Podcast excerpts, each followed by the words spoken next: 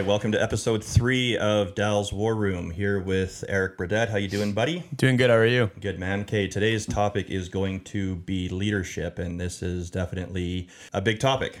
So, leadership is an interesting thing, and leadership is in our lives all the time, whether we whether we are a leader or whether we are somebody who is being led. You know, it was interesting last night. Uh, Andy was here doing a training with one of his. Uh, his new recruits here at the office and we were talking about like kind of the oil field kind of industry in general and an industry that I came out of and, and it was interesting just talking about like massive corporations and kind of some of the ways that HR people do business and handle business and things and it's interesting one of the things that's crazy about leadership is, is a lot of times we put people a lot of times you know big companies put people in charge of things that you know realistically they probably shouldn't be in charge of and if we've all had what it kind of boils down to a little bit is we've all probably had situations where we have worked for the guy who had like daddy's money like like the boss's son Yep. yep. so it's interesting because when you work for somebody who's the boss's son, and if it's something where the job was just kind of given to him because he was the boss's son and he didn't really,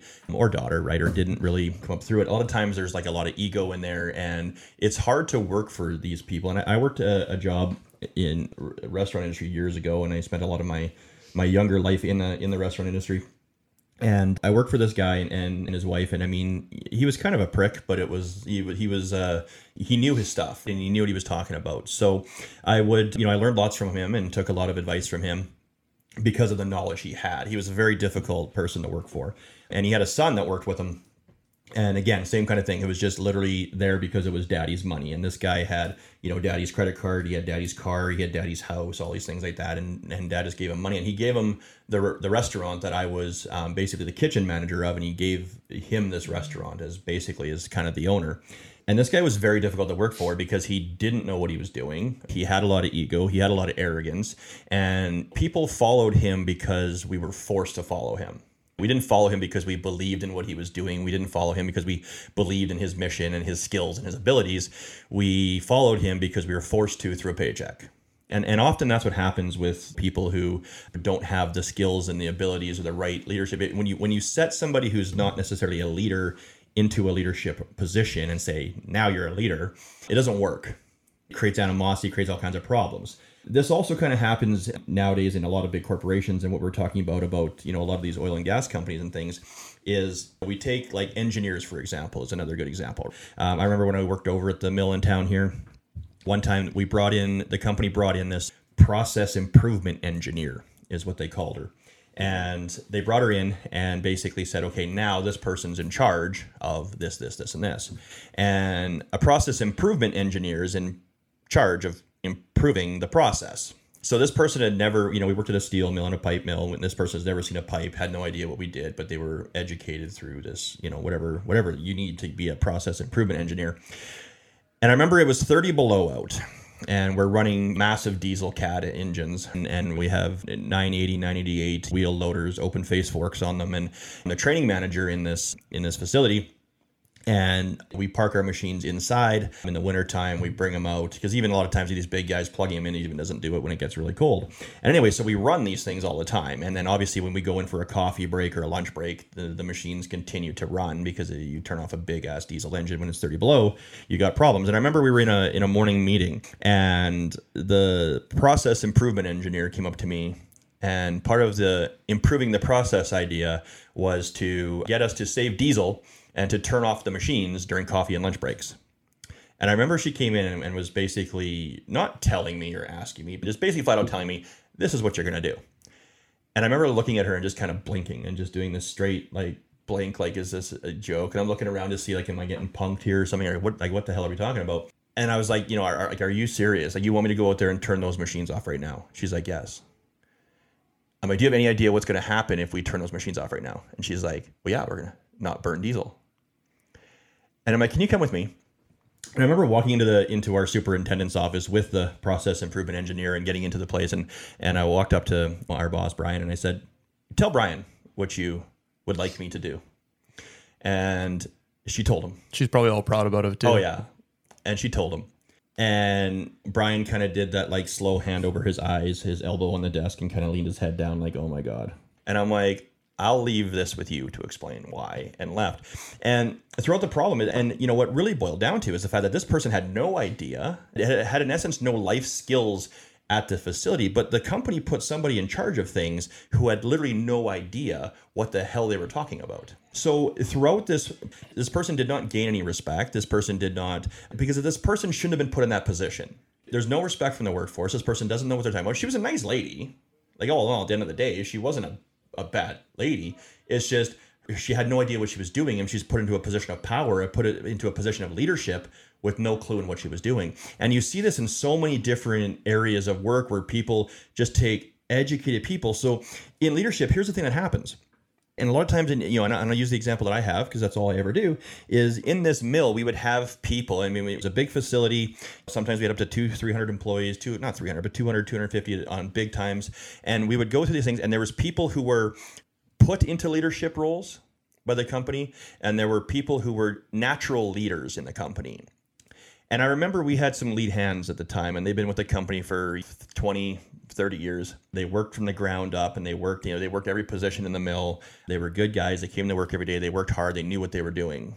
So, who do you think, when there was an honest question that we had about something that was going on in the in the yard or in the mill do you think people would go to the process improvement engineer who was told this is your leader or do you think they would go to the person who has the 30 years experience who's not maybe in a leadership role but knows what they're doing? Mm, definitely the 30 years of experience. Right. So and this is the thing that where a lot of these things come problems is today is, is people are forced and it's kind of like the same as the boss's son thing right? So the point i'm making basically is in leadership you can't say eric now you're a leader. Go lead people. Mm-hmm. and people this is now your leader now you can you can be a boss and you can be put into a position where you're the authority but that doesn't equal leadership.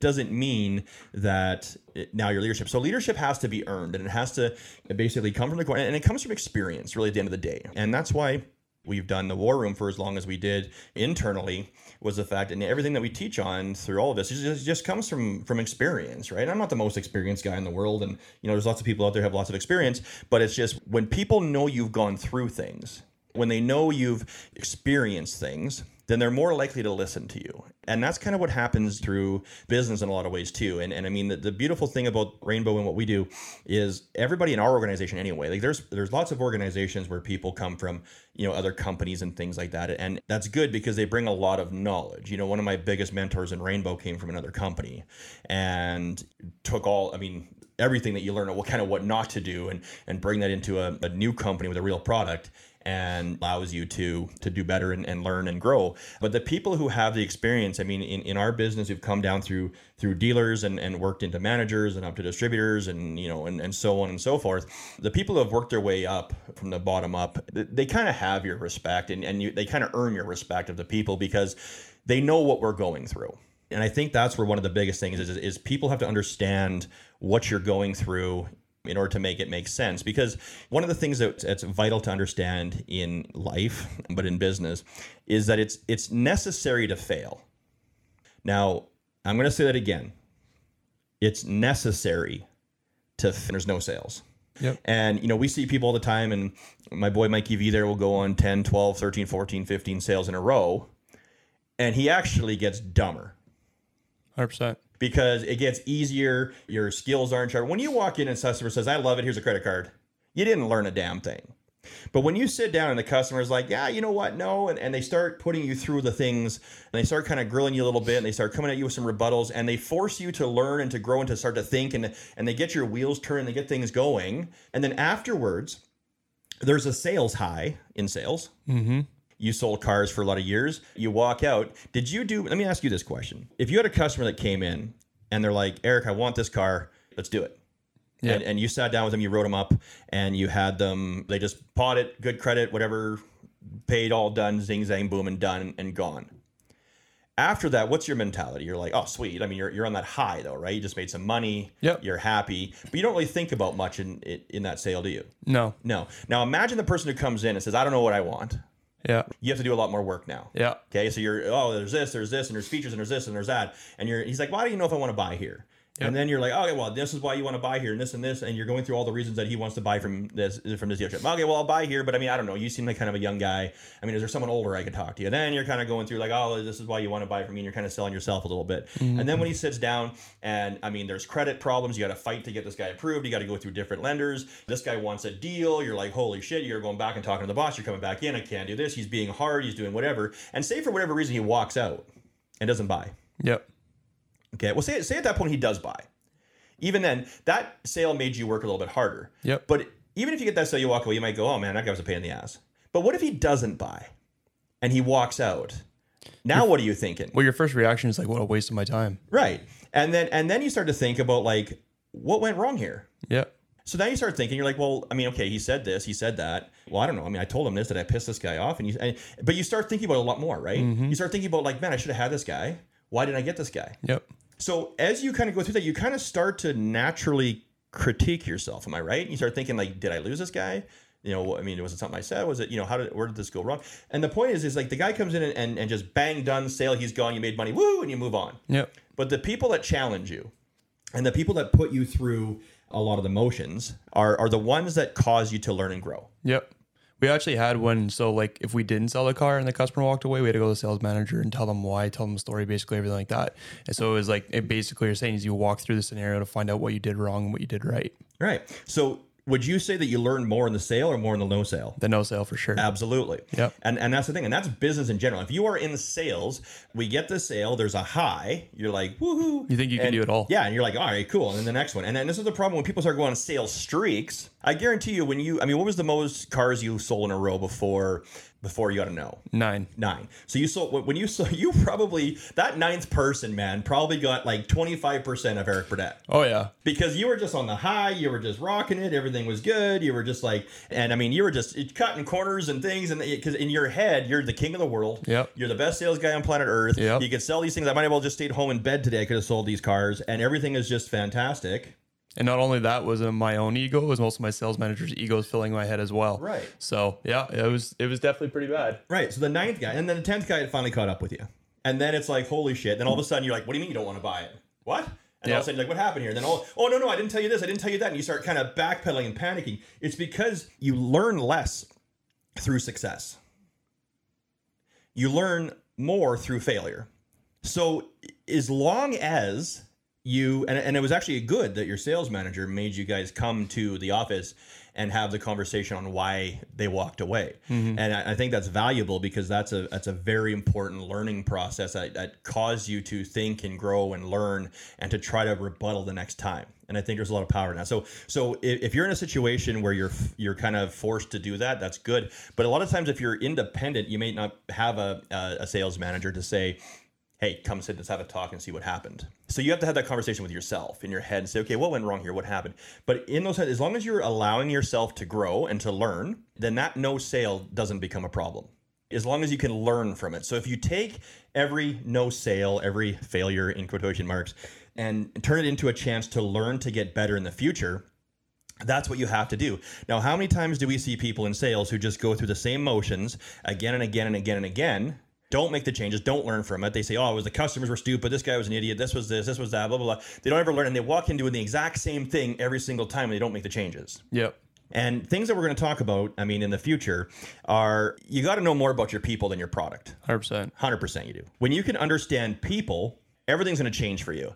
But if all you do is understand the product, then it's never going to change. So, what happens basically is when we get people who are, I mean, or when, when we get people who just focus on the product only, and they're just trying to sell it. They're trying to sell it. They're trying to sell it. They got the blinders on. They can't see. They're just they're trying to sell it and they didn't buy it. They're trying to sell it. We didn't buy it. We're trying to sell it. We didn't buy it. Well, this is what I'm doing. This is what I was trained to do. This is what I'm supposed to do. Why didn't they buy it? Mm-hmm. Right. It's actually a funny story because at the dealership we had somebody that was a product knowledge person. Right. So they had all the expertise classes done. They knew absolutely everything about these vehicles, and she was the one that sold the least amount of vehicles in our dealership every single month. Unreal.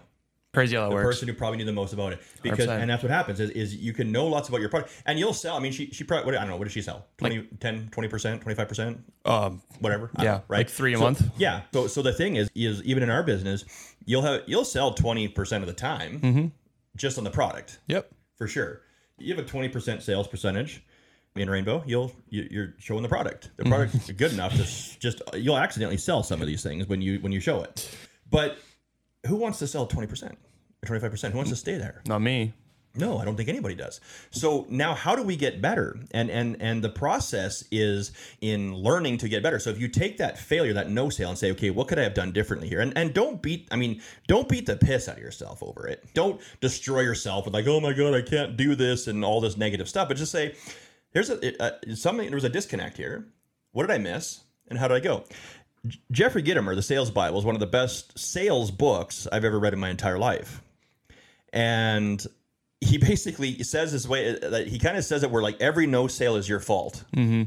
And he doesn't say it in a way to like depress you or make you think that if I'm selling at 90%, I'm bad or whatever else. But he puts your mind into the place where he says, you have to understand that everybody's sellable. Mm-hmm. Now, we sell a product that is catered to people who breathe air.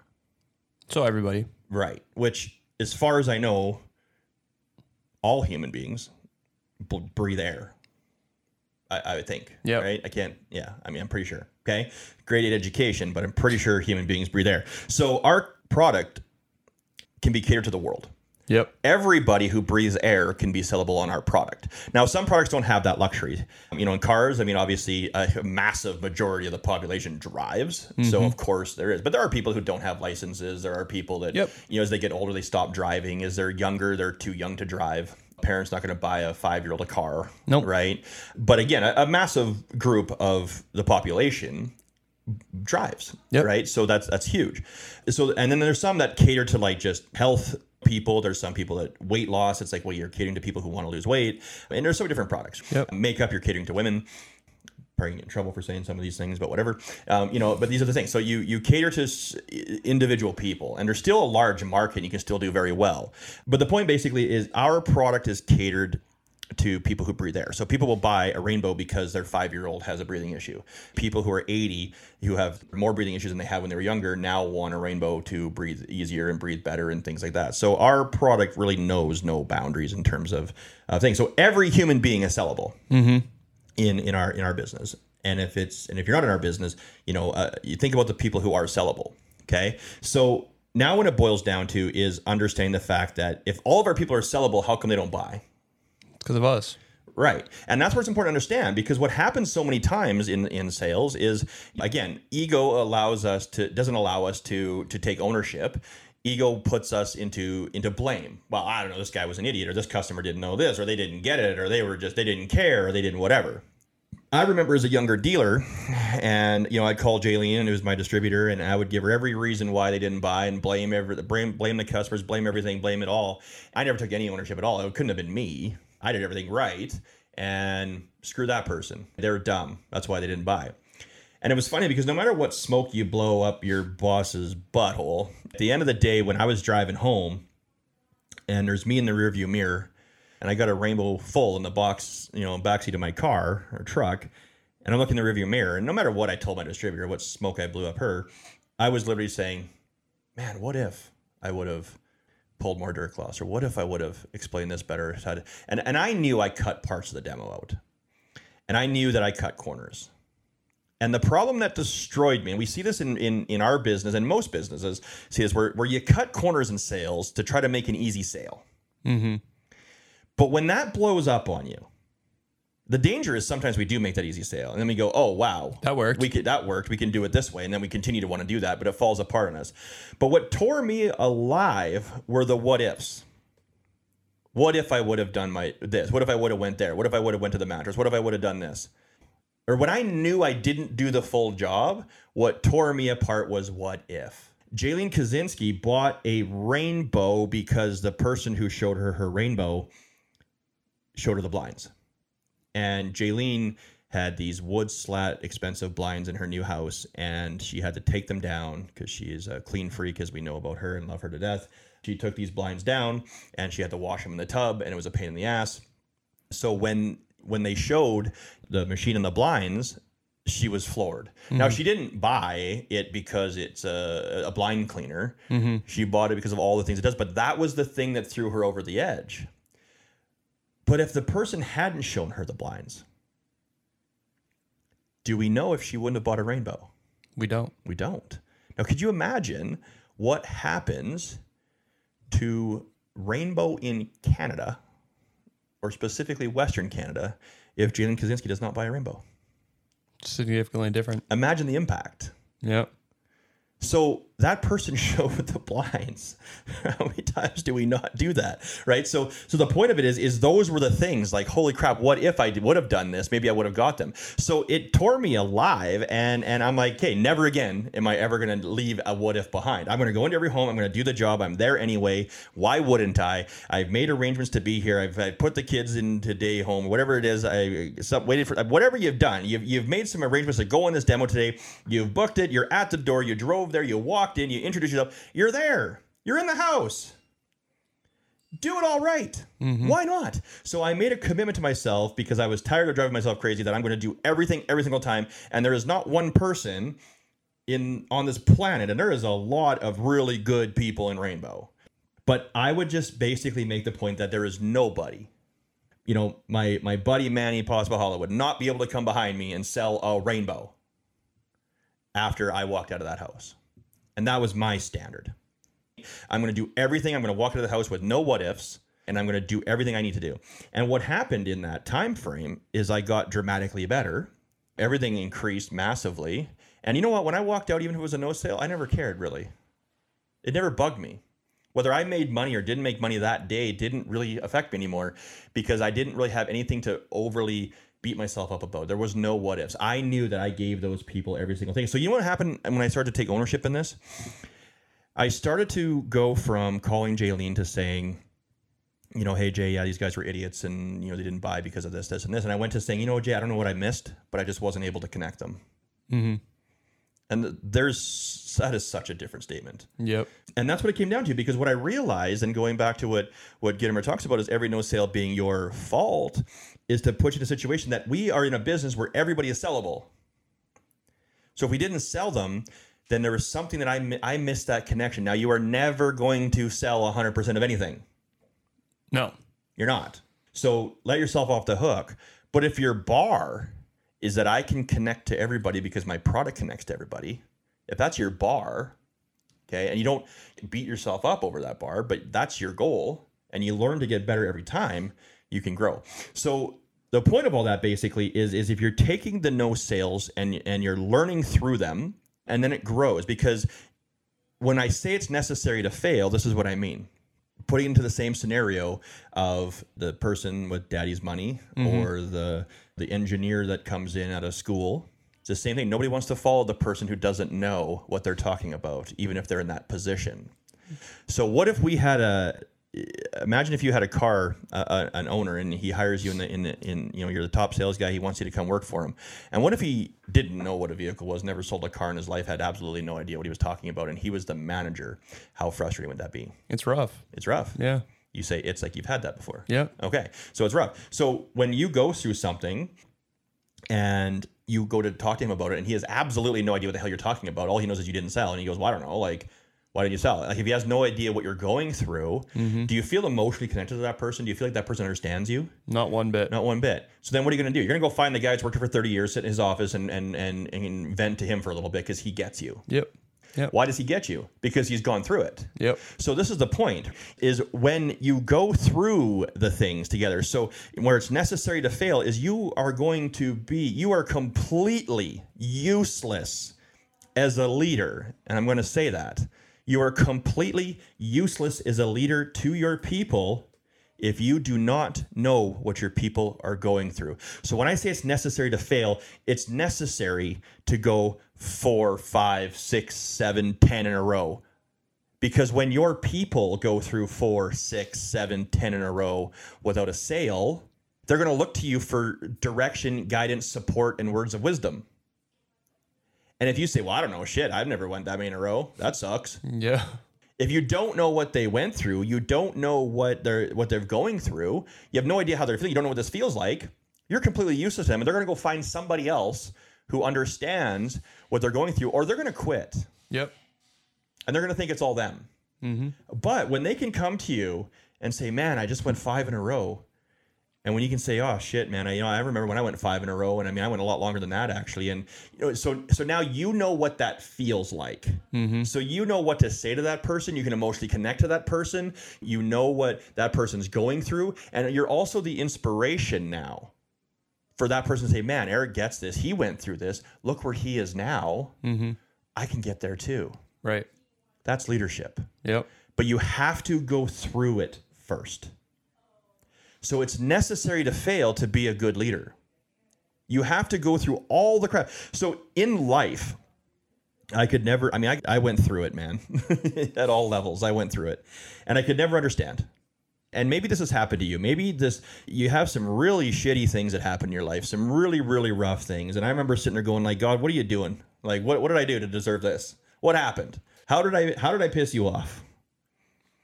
and I would go through and and if you've ever gone through something terrible or rough, have you ever noticed that not too far down the road in the distant future, you have somebody else that ends up going through the same thing you go through, Mm-hmm. and you end up being like, "Hey, man, I just went through that," and you can help them with that. Yep. Interesting, Very. very interesting. So, if you didn't go through that, would you be able to help that person? Not one bit. Not one bit.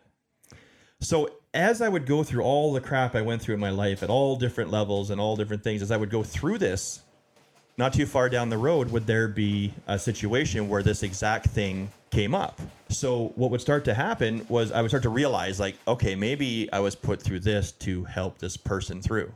That's what I started to think about. And then this is where this all kind of started to come to me. It's like, man, I had to go through that so I can help that person. I want to help people. And if and if you're in leadership and you don't want to help people, then don't be in leadership. Get out of it. Mm-hmm. I want to help people, but to help them, I truly need to go through what they're going through to to be able to help them. Which means you have to go through every situ- situation. Absolutely. So then when I start once I start to kind of realize that in life that I'm no good to anybody if I haven't gone through what they've gone through, it started to make me understand why God put me through that. And then in business, it's the same way. Is, is I mean, I started at the bottom and I screwed this up and I made every mistake. And I, you talk to some of these old rainbow guys who've been on lots and lots of demos and thousands of demos, man, and they'll tell they did it all wrong, didn't we? We just everything we tried it this way, tried it that way, every single way. But these are the people that that, that dealers want to learn from because they know what it feels like to fail. We know what it feels like to go through a river of shit and come out clean on the other side. And as long as we come out clean on the other side, right, that's the inspiration. Eric, I've gone through what you've went through. I understand what you're feeling. I remember when this happened. I can tell stories. I can relate to you. We get each other. And now here I am, and I'm a super satellite distributor in you know my organization, and I've qualified for RGDE, and and here we are.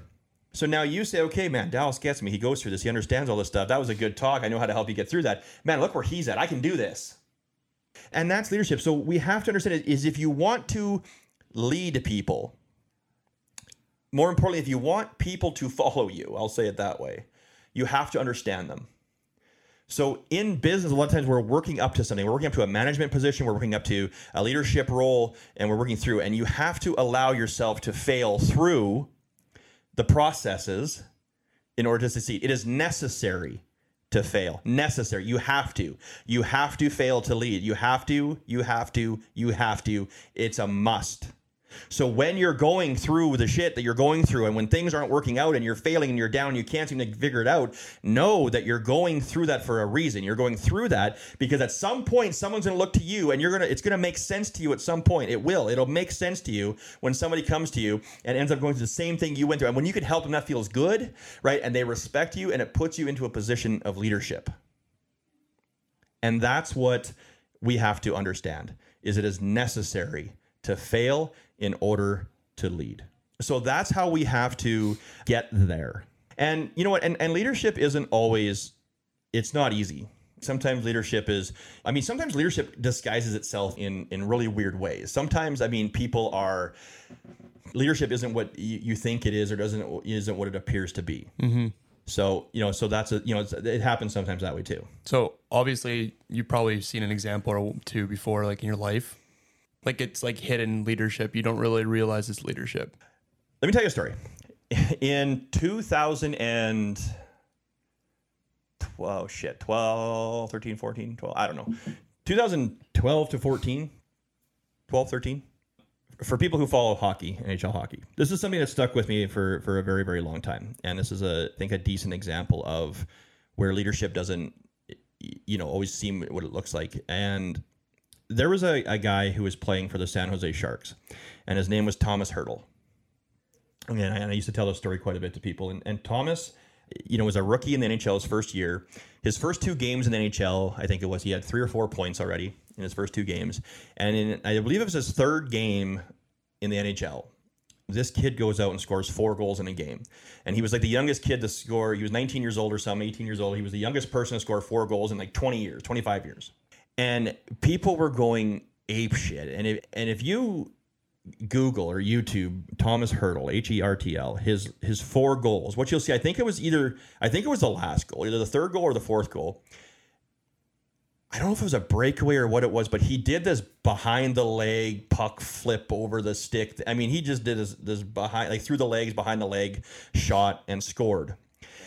And you know, a lot of times people in sports think of that as ego and showboating and stuff like that. Now, Thomas Hertl got uh, just an astronomical amount of attention on him, not just for that goal, but for the fact of being the youngest person to score four goals. This guy now had seven or eight points in his first three games, his first thing. And you know what it gets like all of a sudden he's the next Wayne Gretzky and he's this and all this pressure and people were all over him. These expectations went through the roof. Here's this guy, is all this stuff. He's going to be the next Gretzky. He's going to be this. He's going to be that. He's all these things.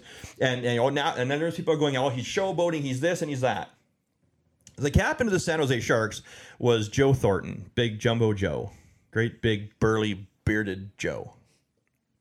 And the media was in there. It, I don't know. So I think this was. I think this was a couple days later, or maybe the next day or something. And they were interviewing another guy on the team. I don't know if it was Marleau or who it was.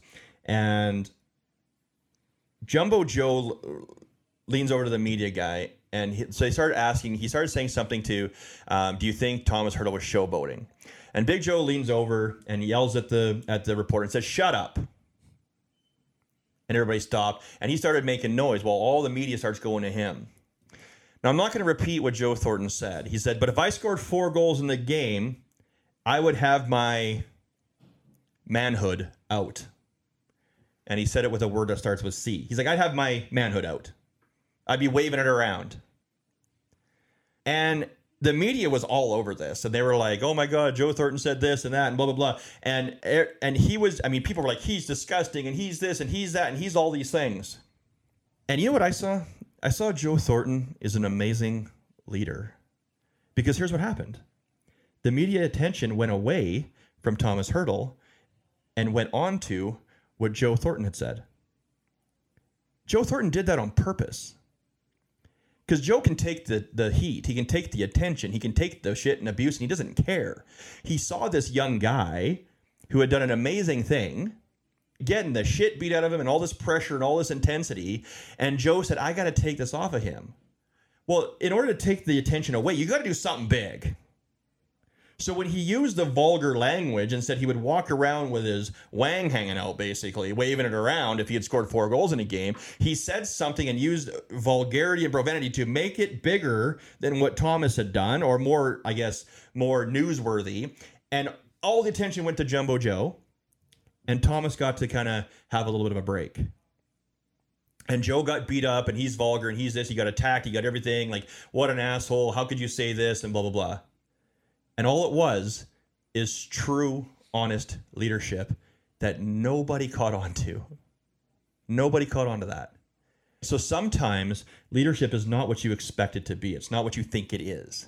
That was pure leadership because he saw a young guy in shit. He had to make a splash that was bigger than he made or something more attention. And he took the attention off that person. He took all the shit. He took all the abuse, all the crap, all the things. He got, you know, there was people who who didn't like him anymore after he said that and all these things. And and, and he took all that heat to take the pressure off of his young rookie who just came into the league. And that's leadership. So sometimes it's not always what we want it to be. But you don't think Thomas Hertl went, oh, thank God no, he definitely did. Thanks, Joe. Yeah.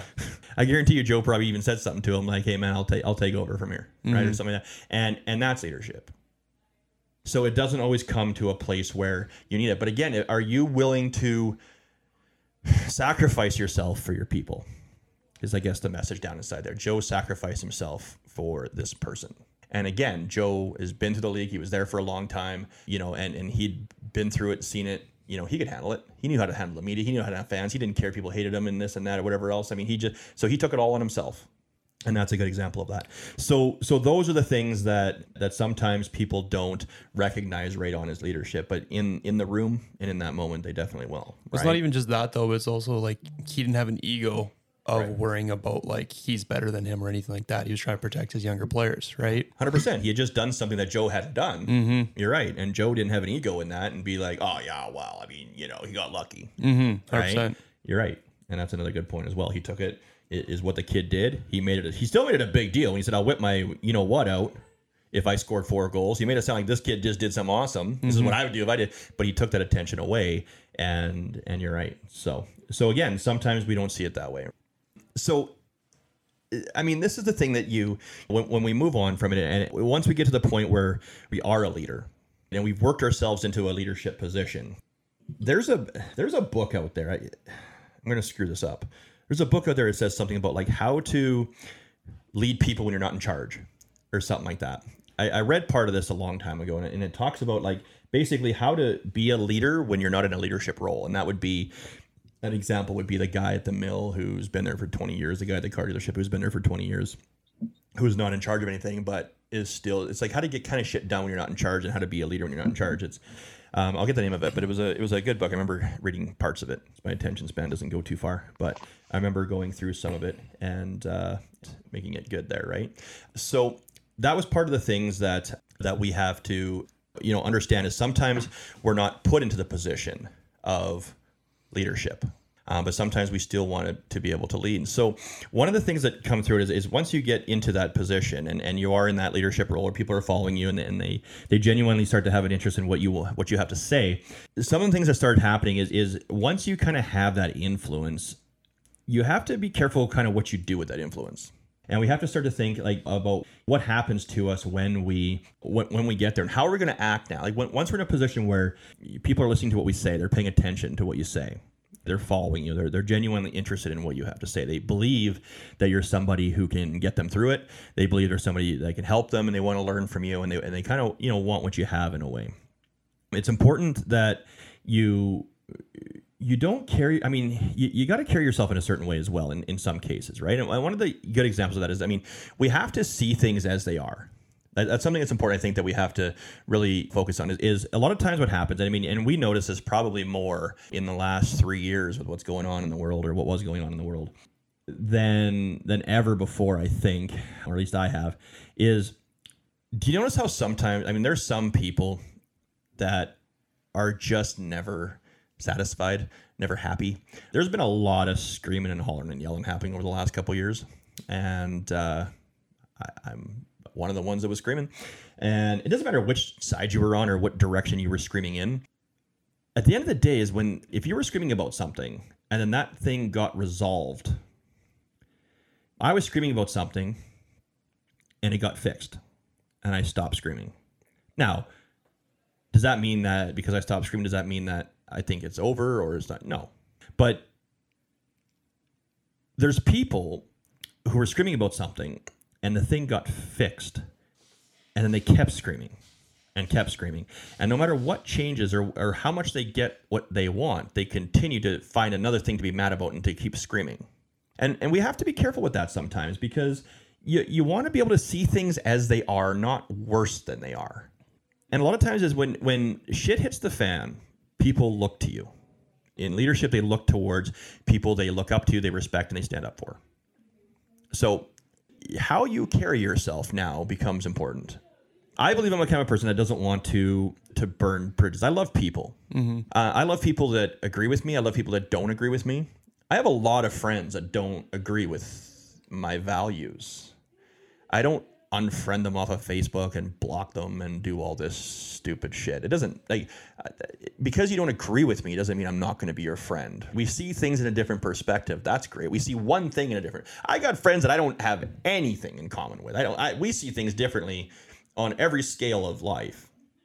One of my best friends growing up, the the person I spent most of my life with as a, as a, as a young kid, who was the only friend I had for how many years, living out in the middle of nowhere in Athabasca.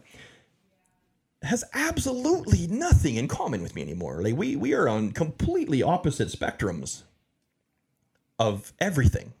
Right? It's just I don't think we could sit down and probably find one thing that we have in common. I have a gentleman that used to work with me in Calgary years ago, and we got along great. And we have nothing in common. Like our political views are differently. Everything, every single thing is different.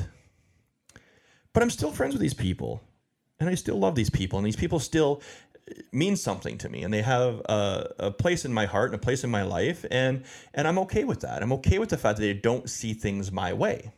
And and and I hope they're okay with the fact that I don't see things their way. Everybody's different. This is the beautiful thing about us. We're all different. We're not supposed to have the same views. Everyone's not supposed to believe in the same thing, so calm down. But the point I'm making is is sometimes we just see things worse than they are. And in those moments when things are intense, is like we just uh, we we get our view, and and that's it. And if you don't believe me, then you're out of my life. And look at how many people over the last couple years have been ostracized, you know, through what we went through, and relationships broken down and things. And there's there's there's been just a ton of hurt. It's not even just friends; it's also family. Oh, family, everything. I, I mean, it, it, there's a ton of hurt, mm-hmm. a ton, and we need to heal. But the thing is, it's like it's disappointing on both sides that people didn't handle themselves better all the way through. Because at the end of the day, man, we're all human beings.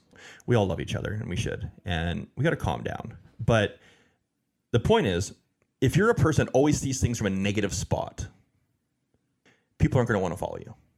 So even people you see who are opinionated leaders, okay, and there's been a lot of opinionated leaders in in in humanity people who rose up because they believed in one thing or a specific thing or a set of values or morals.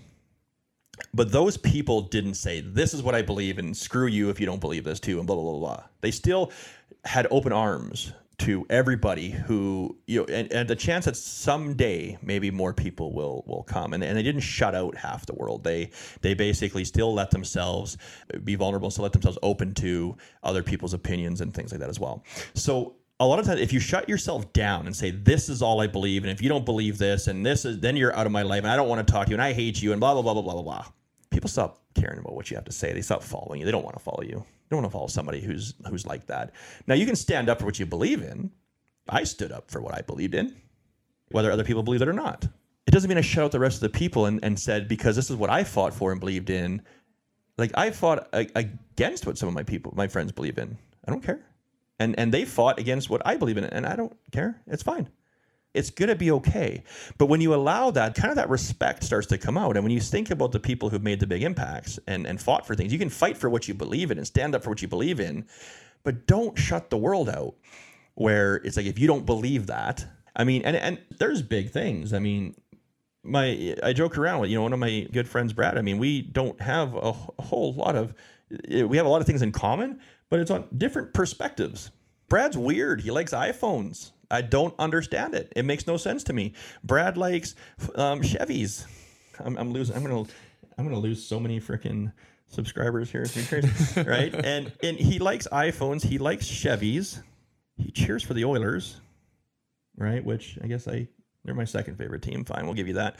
But it's like, but regardless, it's funny because we always have these bantering things, and you know, and Jovan and a lot of our distributors, and it's like, it's you know, even you sometimes, you know, and it's like, I I'm an Android guy, and the greatest auto manufacturer on earth is a Ford, and I have my Bronco in my truck, and I love Fords. But it doesn't. I mean, my best friends don't agree with me, and I don't care. We joke around, we, we bug each other about it. It's fine. I don't care. I got an iPad. Fine. It's good, great. But again, it's it's these things. So that, that's a small example. At the end of the day, though, it's just stuff. Exactly. So when I when I when I take the small things and the big things, it doesn't matter to me. I don't care that some of my friends don't like the same things I like. I don't care some of my friends do the things that I don't do. I don't care that some people went and did these things and some people went and that thing, that some people believed in this and the other people believed in this. I don't care. We're supposed to think differently. If we weren't, we'd be all given the same one track mind. And man, that would suck. So, so understanding that if we go too far in the wrong direction, that it can be detrimental to us. If we're looking to be leaders, you have to continue to be open to people because we're leading people. We're not leading an idea. And and if you want to lead people, you have to leave yourself in a situation where you you are. And again, you know, even though we've made our opinions on things public and very well known, I don't have any issues with anybody else who doesn't believe what we believe. And there's people in our business who don't believe what we believe, and that's great. I love them. And I think people will have more respect for you as a leader if you allow yourself to see all points of it. And maybe we had a, a situation yesterday where in our organization where there was two sides to a story, and I mean it got it got I don't want, wouldn't, wouldn't say it got heated, but it, it, the discussion got heavy. And afterwards, me and the other side had a conversation, and, and it was all good, man. We're like, we love you, man. Fist pump, high five. It's all good. Who cares? We see things differently. Good. That helps us grow. It helps us learn. It helps us get better. We all got better yesterday in this argument. So through this shit we went through over the last few years, we should all have gotten better, stronger, learned. As hard as it's been, it was hard, man. Man, some people like it was hard. Last couple years was hard. The hardest part we've seen in our life. Our generation, uh, uh, some of them have, but haven't had to live through massive wars, like world wars, where people were forced to go to war. Your kids weren't ripped from your house and forced to go to war. There's always been bad, heavy times. This was the worst in our generation that we've seen in our privileged country, in so many privileged countries. Other people on a daily basis go through worse. But from what our privileged countries have seen, this was the worst thing we've gone through. And bad times create tough people. And if we all come through it tougher and stronger and with love still in our hearts, the world's going to get better. And people will follow the people, I believe, who who take that mentality, who don't just say you have to agree with me or you're out of my life. So you want to see things as they are. I make a conscious effort to try to see things as they are. Doesn't mean I'm naive to what could happen. It, it, it doesn't mean I'm not upset or or angry or emotional or worried or scared because I am all those things at times. But I try to see things as they are. And I'll admit I'm the person who tries to to still believe that there's good in the world and there's in you know, I believe in humanity, I believe in people, I believe in in in love and and caring about people. I believe the world's a good place. And I, and I want to continue to believe that. So I do have maybe that little bit of that to me, but I try to always see things as they are, not worse than they are. And, and that's a recommendation I have for people to try to do the same thing. Okay. Because I mean, at the end of the day, here's the thing either you affect people or you infect people. And, and Jaylene talks about that all the time. Either you affect them or you infect them. So ask yourself if you're in a position that want to grow and want to lead, are you in a position where you're affecting people in a positive way? Are, are you, this person made an impact on me, this person made an effect on me? Or are you infecting people with negativity and all that kind of crap as well because a lot of that stuff is what really boils down to you know into leadership and, and, and where we want to go with it is is you have to understand is what are you putting into people? And you know what are you leading is, is important as well. So. What image are you putting on for other people? Absolutely. And you know people and, and this is the thing i mean just, just just to go sideways on this a little bit too right is is sometimes these opinions you know get us into trouble. I mean here's the thing okay? When you apply for a job do you actually think that your um, the people who are potentially going to hire you don't like go you know scrolling through your social media page no, they definitely do. 100% they do. This yeah. is this is the world we're in now, guys, right? So like even when I go to hire people, I will go check out their Facebook profile. Mm-hmm. And I want a glimpse into their life. So when I am looking for someone to be the face of my business, and I open up their Facebook page, and the first thing I see is middle fingers up in the air and F the world. Yeah. Uh, maybe I'll skip that. I don't know. So a lot of times when we look at, we gotta look at uh, what we're putting out into the world. Now, again, I'm a person that's never shied away from from swear words and saying things, and I get myself into trouble for things I say. Doesn't mean you know I don't see as it. mean. I mean, I believe in God. I believe I'm a good person. You know, yeah, I, I swear a little bit, and you know, so but it, it doesn't mean that I'm on my Facebook profile like middle fingers in the air, just you know, f the world and f this and f that and blah blah blah. I mean, it's just I, I don't. That's not the image I want to put out into the world. So we got to look at sometimes too. Is like it, you know, people are are looking at us when people come into something, you know, um, Chris said something very important at our at our last Rainbow World meeting, and he said like he talked about new recruits in our business. He said your new recruit is looking at this, saying, "Do I want to do this again? Do I want to go through this process again?" And if you take that and, and spread that out into to most things in your life, is people are looking at you, wondering if they want to be a part of you, what you have to offer. If you're just a salesperson who's trying to recruit someone into your business, they're going to look at you and say, "Is this a person I want to follow?" Because you know sometimes you're you're almost like I don't want to say forced into leadership, but sometimes when you come into a business that's direct sales like Rainbow is, or if you come into even like a like a like a multi level marketing business or something like that is when you are the person who ends up recruiting somebody, you're the face of that business. In Rainbow, when we send someone into the house and they are presenting our product and our business, and if the customer has never heard of it or whether they have or not, to the customer right now, you are that person, you are that business, and you are that product. So they're going to go and they might search you up afterwards and say, "Is this a person I want to follow?" Mm-hmm. And so have a conscious understanding of what people are seeing if you're in a position where you want to lead and you want to succeed, what are people seeing about you? Right? What are they seeing? What are they? What are what, you know? What, what representations are you putting out? What aura are you putting out there? And is it something that that a general amount of people would want to follow? So that's something we have to kind of look at too. Is is if because they're watching, like they are watching, people are watching. I mean, and now with social media being at the highest, I mean, shit, man, it's everywhere. People are, are, are, are looking at your life all the time and what you believe in and what you stand for and stuff like that. So if you allow yourself to be open to to people in general, and if you you really look at it from a customer's perspective, if I want to succeed in sales, and I want to lead people, and I want to build a team, what is my team going to see when they look at my Facebook post, mm-hmm. when they look at my Instagram, when they look at my Twitter? Right. Okay. So go back and, and imagine a new person going onto your profile to see what kind of a person you are to see if they want to follow you and go through your post and see if there's anything on there that you might think shouldn't be on there and have that conscious you know effort with yourself going forward because you could just be a dealer who just started and you go into a home or you're pitching your product and again you are the per you are the product you are that person. So what are you putting forward? What image are you putting out there? And are people going to want to follow you? Because you're not going to recruit people.